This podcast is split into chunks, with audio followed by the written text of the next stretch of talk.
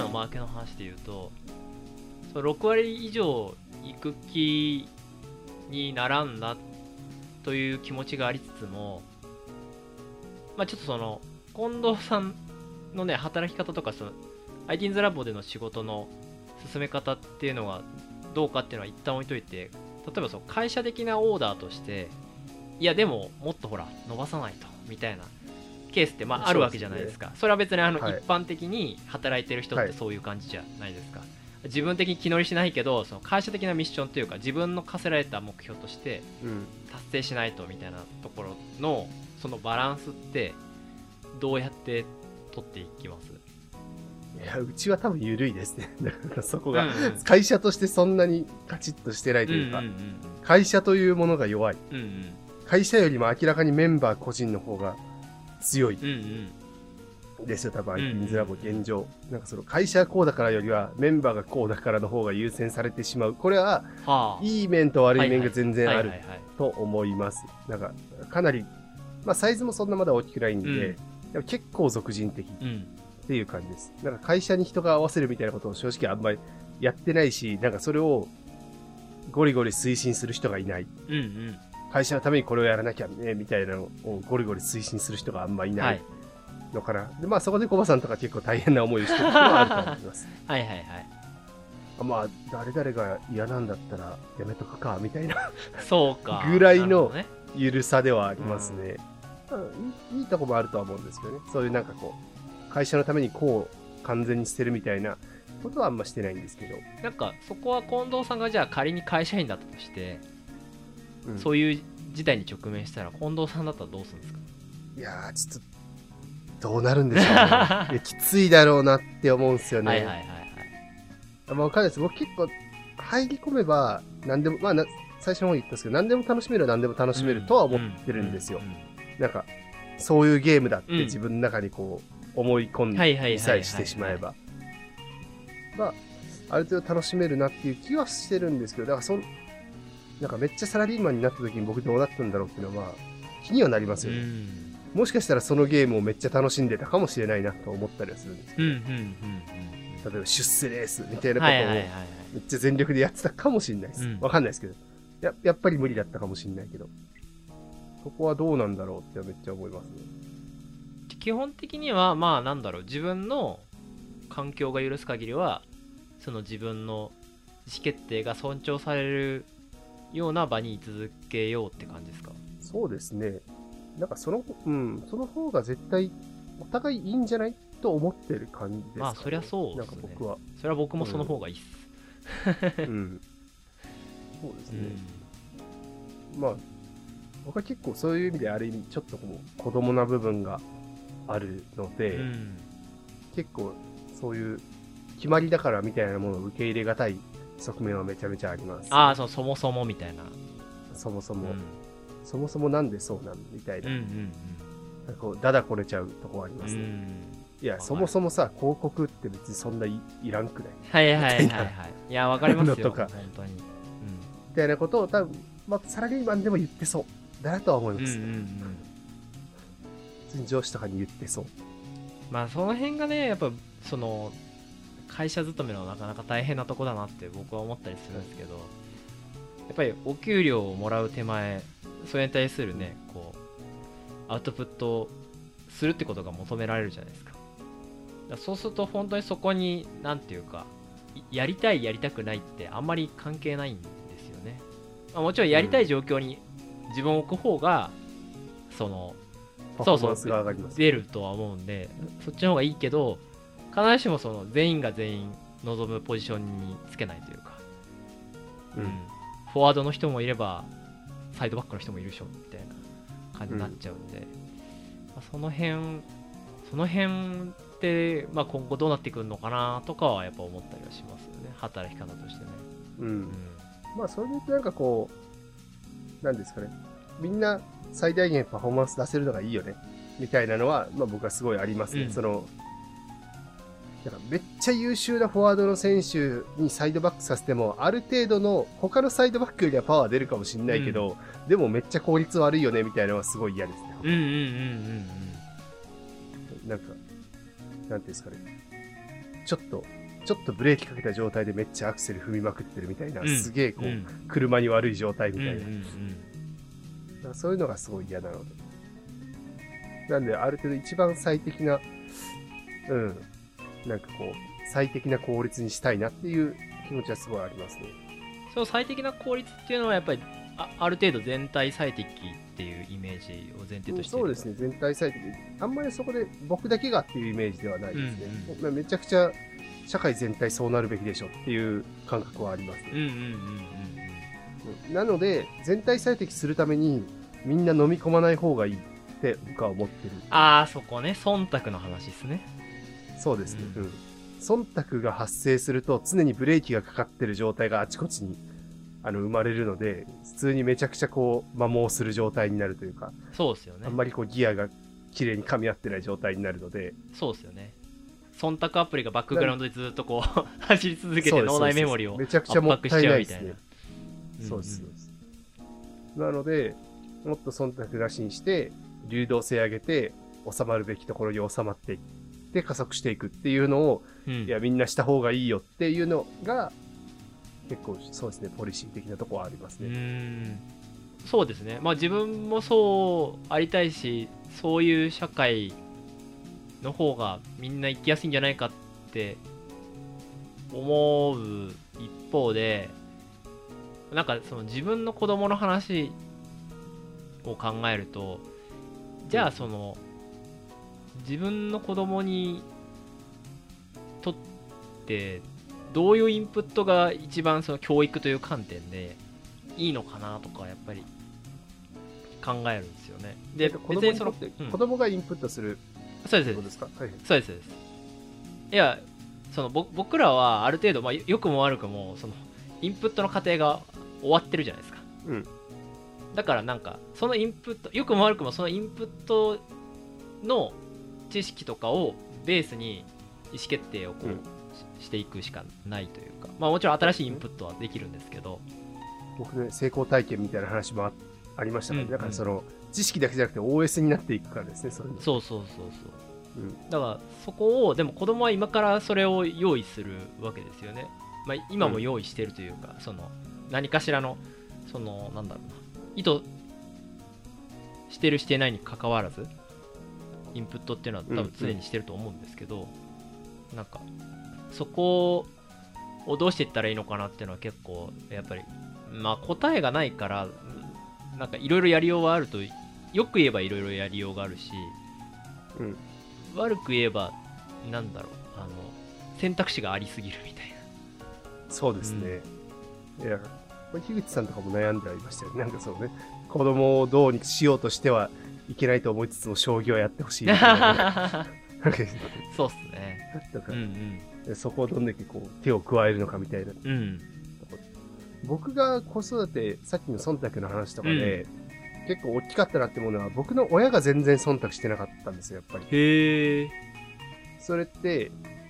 じゃあ、振り返ってみると、じゃあ、小学校入学するときに、ランドセルを買います。うんうんうんうん、いうときに、じゃあ、ランドセルってみんなどんなの買うんだろう。男の子は黒で、女の子は赤で、っていうのじゃあ、一番スタンダードなやつがありますよね、うんうん、と。じゃなくて、いや、これが良くないっつって親が、違う色を、これにしようよって親がこう買ったっていうのがとかですかね。だからそれで僕は結構ちょっと辛い思いはしたんですけど小学校時代はですね、はいはい、なんかえなんかみんなと一緒じゃないみたいな、うん、でもそれはいいトレーニングだったなって思ったんですよ、すごい、うんうんうん、だから 楽, 楽なみんなと一緒をやらなくて済んだというか、はいはいはい、あとはこう中学の時もまあとりあえずみんなママチャリみたいな、うん、通学、うんうん、の中僕はちょっとあのロードバイクみたいなのを、うん、親がこう自転車とか好きだったんで、うんうんまあ、こんなのいいんじゃないみたいな感じで、うんまあ、別に強制されたわけではないけど、うん、だからそういうこうなんかみんなこうだからみたいなんで選ぶのやめなよみたいなスタンスをこう明確にこう出してたんですね、うんうん、僕に対して、うん、なんかそれはいいけいいなんですかね、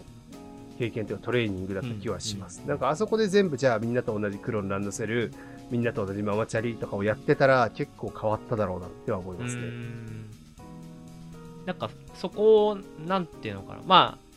ある種こう乗り切ったとも言えると思うんですよ、そのうん、そうですね。違うというか、お同じじゃないことを飲み込むというか、うんうん、そこは何があったんでしょうかね。そのまあその親御さんのなんかそのスタンスっていうのが、まあ、一つあると思うんですけど、それ以外にもやっぱあったんですか、何かこう。うーん、どうなんでしょうね。いや、乗り切ってずっと嫌は嫌でしたけどね、僕。あ、嫌だった。小中学生的に。なるほど。やっぱ結構嫌だったんですけど。はいはい、まあでもなんか他のもので認められてっていうぐらいですかね。うんうんうん、っていうぐらいから。まああとはその、その、その瞬間嫌だったけど、後から考えたらよかったなぐらいの感じですかね。なんかその、その時っていうので乗り越えてはないです。うんうん、ああ、後々で、うん、まあなんかこう、うん、回収したというか。そうですね、うんうんうん。っていう気はします。うん、なんか割と教育はそういうのでいいんじゃないかなと僕は思ってる感じ。そうっすよね。これは多分僕もコバさんと喋った時にそういう話してたなと思って、その、うんうん、その子供にとっての体験とそのなんだろう。えー、感情とかって、そ、そのタイミングにやっぱ生まれるじゃないですか。だからこれが後々本当にいいよっていうことをその信じて続けるって結構胆力のいることだと思うんですよ、子供にとってね。い、今しんどいとか今嫌だとかっていうこと。だからその辺をどうその大人はサポートしていけばいいんでしょうね。はあ、はいはいはいはい。まあどうなんでしょうね。それで言うと大人はあんまりそういうところで好かれようとしなくてもいいのかな。じゅうねんご分かればいいよぐらいで、うん、好かれるのは別のところで好かれればいいのかな。単純に馴染みやすいとかで、ね、うんうん、なんか今いいことを言ってるとかでは別に好かれなくてもいいのかなとか思ったりします。なる、なるほどね。そのどうせ後で気づくから、うんうん、い一旦飲んでくれっていうその。うん、なんかその場でこう楽なことをやってたら、うん、むしろ後で何やったあの先生って多分なるから、うんうんうん、それは嫌だなっていうのはあります。僕結構これ言ってるんですけど、中いちの時の英語の先生がマジで俺はクソだったと思ってて、うん、なんかこう英語の単語を簡単にその場で覚えるために、うん、ベースボールをベースボールの続きはバセバじゅういちって書けばいいんですよって言ってるおばあちゃんの英語の先生がいて、うんうん、まあその場ではある意味覚えやすいじゃないですか、うんうん、でも全くこう後から考えてあれ教育的に何だったんだろうってめっちゃ思うみたいな。とは逆になんかあの時分かんなかったけど今となったらあの人がいてくれたおかげでめっちゃ良かったって先生もいるみたいなんで、うんうんうん、まあそれは後者になりたいわけですね、うんうんうん、僕は。では思ってやってますね。その場で好かれるかどうかとは。うん、まあ胆力はいる必要で、後で分かる、いつか分かればいい。まあ、僕が死んだとかもしれないけど、うんうんうん、っていうのが基本な気はしますね。うんうん、だからそこのなんていうんですかね、うん、まあある種それってそのコンテクストをちゃんと理解してもらうとか、今やってることがなぜ必要なのかみたいなところとか、まあ、そのロングスパン感を本人たちが理解できるかどうかっていうのはすごい難しいなと思うんですよね。うんうんうんうん、まだね。じゅうねんごとか、まだじゅうねんしか生きてない人にじゅうねんごの話をするのは結構無理がありますもんね、やっぱ。そうっすね。まだじゅうねん自分で立ったっていう経験があんまないから、うん、ここはどうなんだろうな、なんかまあ、で、分かるのは、じゅうねんご役に立つかどうかっていうのは、直感、感覚的に多分子供たちは分かんない。うん。ですけど、この、その先生が自分たちのことを舐めてるかどうかは分かる。ほー、ほうほうほう。じゃないかなっていう気はしますけどね。ああ、じゃあそれはなんていうかコミュニケーションの延長線上にその言葉になんていうかこう熱が入ってるかみたいな、うん、そうですね、うん、なんか先生も今をやり過ごそうとしてる感じとかは、うん、結構伝わるんじゃないかな、そのもうその瞬間に、うんうん、気はしますけどね。なんかそんな気はします。うーん、なるほどな。ちなみにじゃあ近藤さんがその子供とコミュニケーションを取るときになんか意識してることとかってあるんですか？僕は割と対等めみたいな対等な感じが好きではありますよね。あんま子供扱いしないみたいなのはあります。うん、まあなんで、えっと、あんま結構低い年齢は得意じゃないです、僕。あー、はいはい。なので、まあ一応得意なのは多分小学校高学年からぐらいが、うん、自分としてはコミュニケーションは得意です。うんうんうん、ある程度上に行けば行くほど、中高生とかの方が得意は得意なのは自分でも分かってるんですけど、うんまあ、これは学年とかによって全然違うだろうなと思うんですけど、まあ割と基本的にその、対等みたいなのが好きだし意識もしてる気はします。うーん。うん。ですね。なるほどな。なんか子供扱いすると結構子供は分かってるなという気はするんですよ。うんうん、まあもちろん例えば赤ちゃんとかで赤ちゃんとかそれこそ未就学児とかでちょっと、うんなんですかね、あの、オノマトペとかを使ってちょっとわかりやすい言葉遣いとかするとかは、うん、もちろん効果があることだとは思ってるんですけど、うん、なんか僕自分の記憶としては、なんかこう自分がある程度もうしっかり考え方も実はあるのになんか、あ、僕ちゃん偉いね、みたいなこと言われるの結構嫌だったんですよね。はいはいはい、あんま好きじゃない感じなんで、普通に、え、それ何が面白いみたいな、例えば俺が遊んでることとかに普通にこう話しかけてくるとかの方が全然いいなっていう感覚はあって、うんうんうんなんかあんまりこう、あんまちやほやされたく、されたくないというか。はいはいはい。そこの子供扱いを、その、その子が、の自覚よりも下を狙ってやると結構事故るっていう感覚なんですよね。だからそれってすごいこう、子供の方から逆に舐められちゃう。あ、こいつ分かってねえな、みたいな。うんうんうんうん。のがすごいある気がしてます、僕は。その時点であ自分を子供扱いしてくる大人みたいなポジションになっちゃう、ね、はいはいはいじゃあ、あじゃあ僕も、まあ、一応子供の手で、まあ、接してあげるわみたいな感じに子供になると思うんですよね全然子供演じるし、うんうん、でその辺分かってると思うんで、うん、思ったより分かってるっていうのが基本的な感覚なんで、うんうんうんうん、だから割と普通に大人にするような話をしたりみたいなだからそういうのが嬉しかったりするんじゃないかなと僕は勝手に思ってるんですけどねうんうんなんかちょ、ちょっとこうそれで言うと下に外すよりは上に外した方がいいんじゃないかってああ面白いなるほどねはいはいはい感じですねお前ならこれこれぐらいだったら分かるやろみたいな感じでちょっと子供が背伸びするみたいなぐらいの方がなんかこう関係性としては結構気持ちいい感じがしてますね、うんうんうんそうっすよね、こんな感じの話で大丈夫ですか大丈夫なんじゃないですかね、まああのはい、僕が聞きたいことを聞いてるだけなんで、はいはいまあ、その感じのスタンスは結構エクサキッズとかで出てる出してるとは思いますねそのコンテスト、まあ、それは僕だけで決めてることではないんですけど、うんまあ、実行委員会の中で子供を舐めないみたいなのはいっこキーワードとして使ってるのはありますなんかこう子供だから例えばウェブサイトはすごいカラフルでキャラクターはすごいこう可愛い感じで、はいはいはい、でなんかこうテーマはすごい分かりやすい感じのテーマで、うんうんうん、なんかみたいなそれちょっと下に俺外してる気がするんですよね。うんうん、そのなんか な, なんていうのかな、そういうものだっていうこう、うん、ものなん、えー、と思い込みがイメージに、うん、表出されちゃうみたいな話ですかね。ででそ小中学生とかいやそんな俺らガキじゃねえよみたいな感覚も多分あって、うんうんうんうん、だって小学校低学年とかが普通に鬼滅の刃とか見てる時点でそんなめっちゃ子供向きじゃなくても全然受け入れられるわけじゃないですか。まあそうですよね。極端な。そうなんですよね。まあそれ良し悪しは別としてって話ですよね。うんうん、全然なんか難しい単語とかいっぱい出てきたりするじゃないですか漫画とかだったら。まあ確かにそうですね。生殺与奪みたいな話されてもね。そうそう。でもそれでも別にある意味喜んでるというか、うんうん、なんかそういう感じが。いいのかなみたいなのはあります、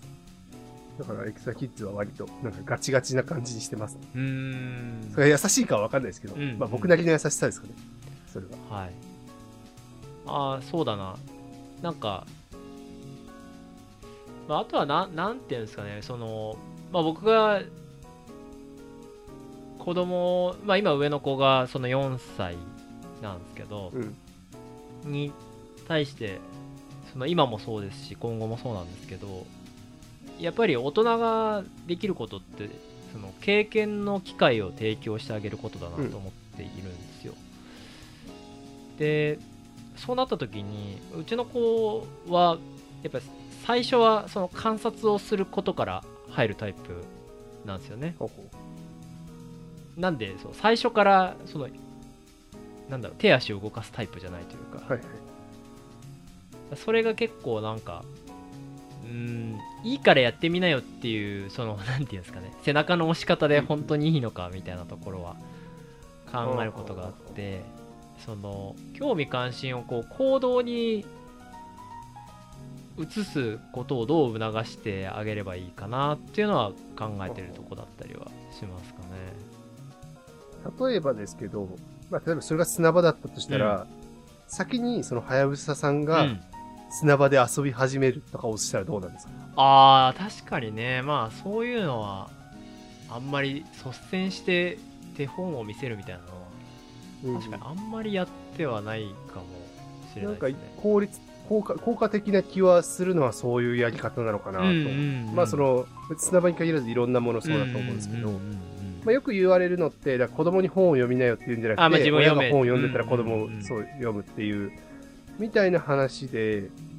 まず親がやる、親じゃなくてもいいですけど周りの友達がやってるとか、うんうんうん、いうのって結構効果的なんじゃないかな、その理屈じゃなくて、うんうんうんうん、っていう気はしますけど、いやなんかとりあえずやってみたらいいんだよっていうのをこうあんま論理的に多分説明しても、うんうん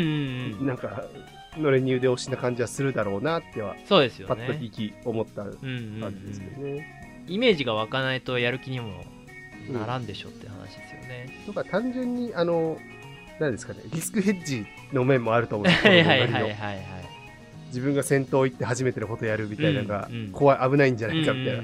感覚が多分自然とあって、うん、あじゃあ目の前でやってる人がいてこうやったら大丈夫なんだみたいなのがあったらスッと行くみたいなのはありえそうな気がしますね、うんうんうん、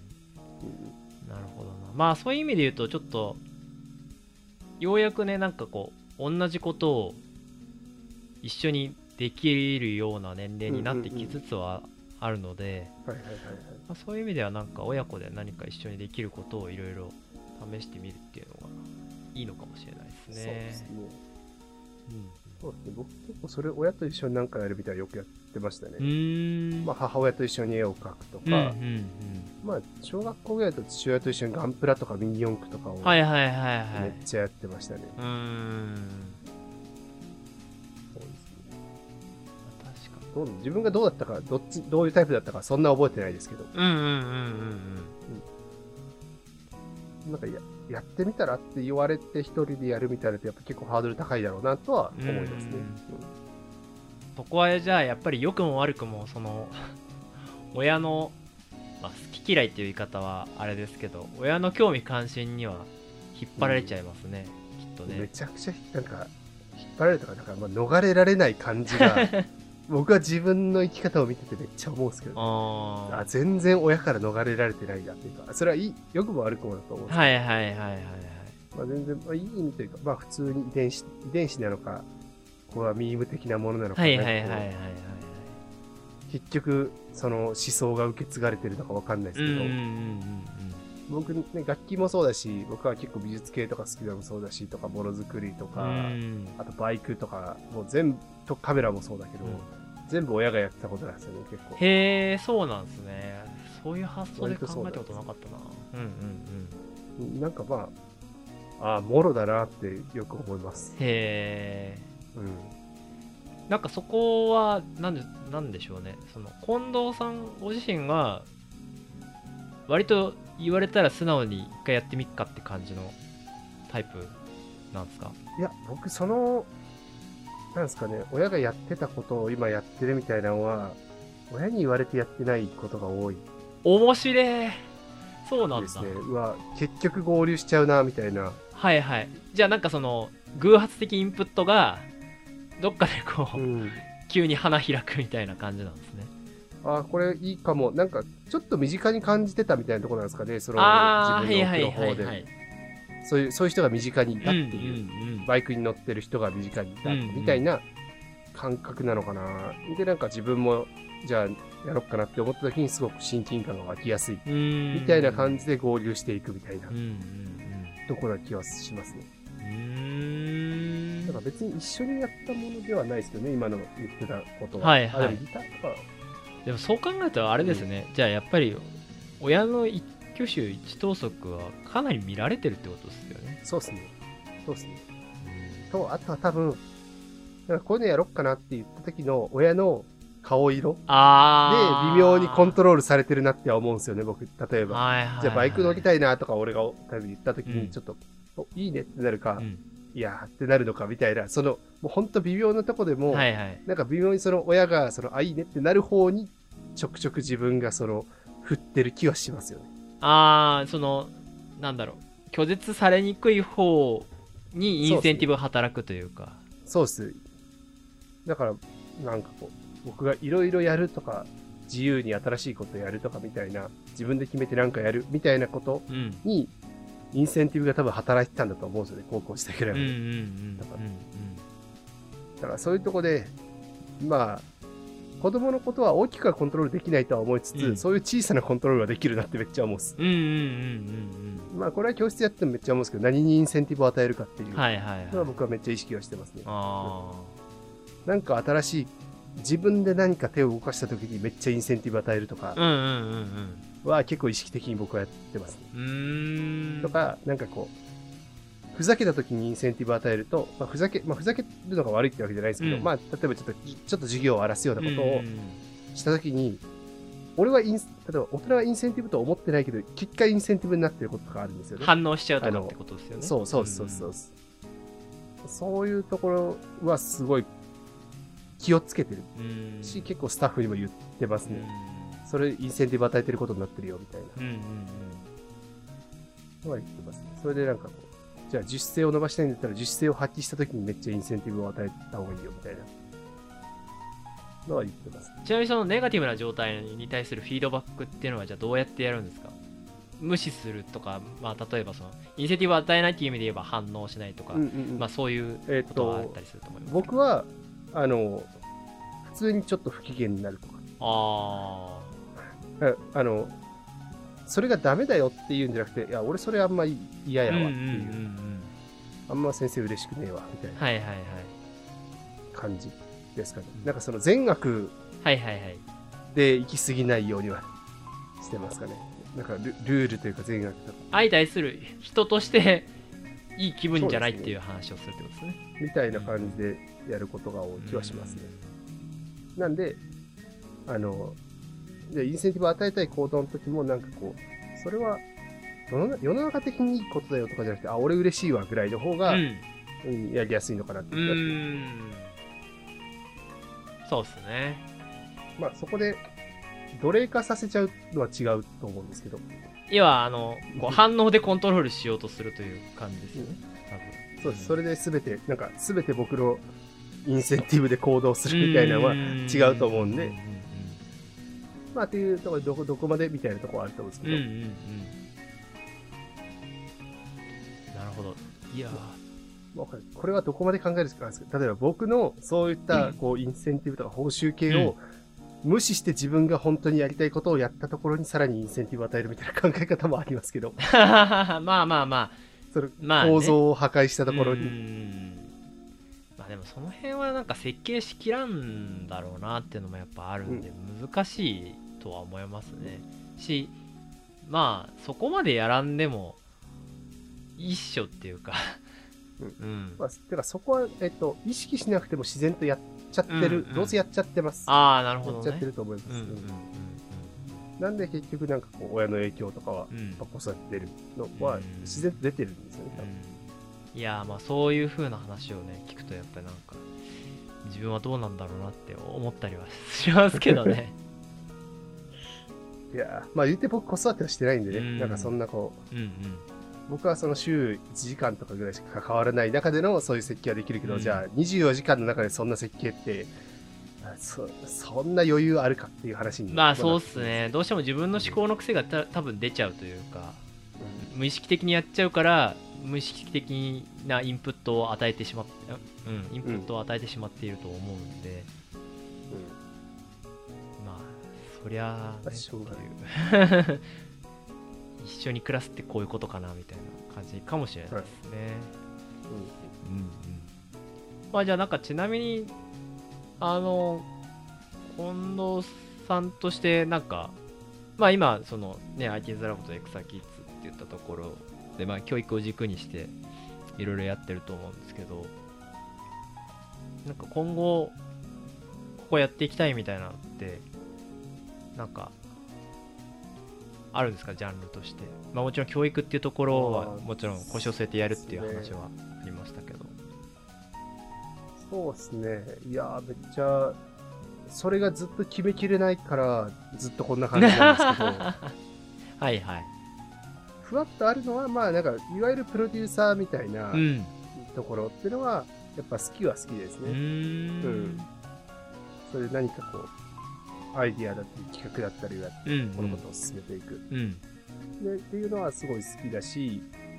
なんかさんじゅう代はそういったところでいいアウトプットが出せるいいタイミングなんじゃないかなとは思ってますね。うんうんうんうん、なんかこ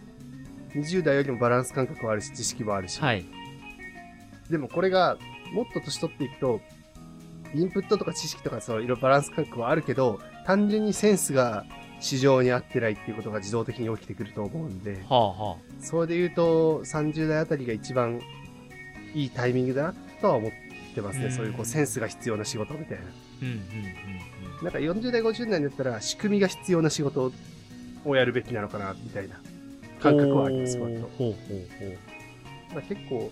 うわこれ仕事いけてんなっていうのをやってる人ってやっぱ結構さんじゅう代あたり多いなっていうなんとなくふわっとしたイメージがあって、うーんで、まあ、よんじゅう代ぐらいやってくるとあ大きくしっかり動かしてるなみたいな、うん、なイメージがあるので、ちょっとだからこうしっかりセンス生かしたものをやりたいですね、しばらく。おーっていう気はしてます。そのセンスっていうのは難しいな、それはそれは難しいなイケてるみたいなすごいふわっとした言葉になるんですけど、うんうんうん、バランス感覚の取れた結構攻めれ攻めたものうんなのかな。なんかこう新しい価値観が提示できて、うん、でもちゃんとこう、えーと、それがめちゃくちゃ無謀ではなくて、うんうんっていうところなのかな。うんうんうん、まあやりたいなと思ってますね。でまたそういう要素を アイティー ズラボにちょっと入れていきたい入れていきたいというか アイティー ズラボにプログラミング以外の要素はちょっと、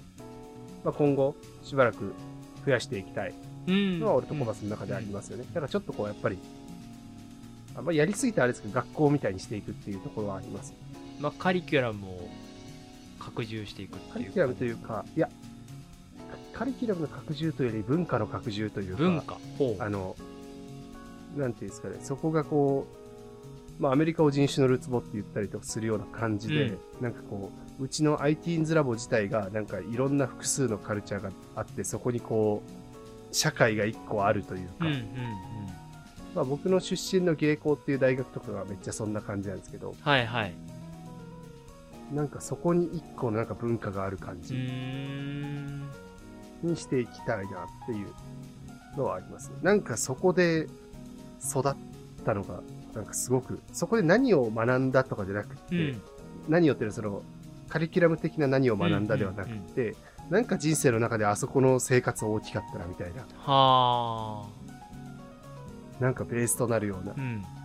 うん、そういう方向になっていくと面白いなと思ってますね。だから別に傾向も別にあの授業が良かったらとかいうだけの話じゃなくてもっと、もっと大きなところで価値を感じてるのがすごいありますよね。はいはい、そこのコミュニティであったりとかそこはやっぱ文化であったり、うんうん、コミュニティっていうのが一つのキーワードなんですね。そうですね、うん、なるほどね。なんかあそこ出身者だったら間違いなく面白いよねみたいなのがこう、うん、そこの生徒同士であるという、うん、芸工とかってやっぱあるんですよ。芸工卒業生は芸工卒業生と会ったらあ間違いないよねみたいな、うんうんうん、お互い間違いないよねみたいな感じがあるんですけど、うんうんうん、そういう感じ独自カラーが早稲田とかも近いのかな、なんかそういう意味では、うん、イメージとか京大とかもまあなんか大したカラーというか、はいはいはいはい、独自文化というか、うん、なんかそういう感じをどんどん作りたいですね。うん、うちの子もねまだ例えば アイティー ズラボに入るにしてもまだまだ先なのでまあそのタイミングでどうなってるかっていうのはちょっと楽しみにしておこうかなと。なんか言葉で説明しづらいものになってそうだなってありますけどまあそうでしょうね。だってもうそれってなんていうかその経験体験を経てしか体現できない、そのインプットできないものってことですよね、きっ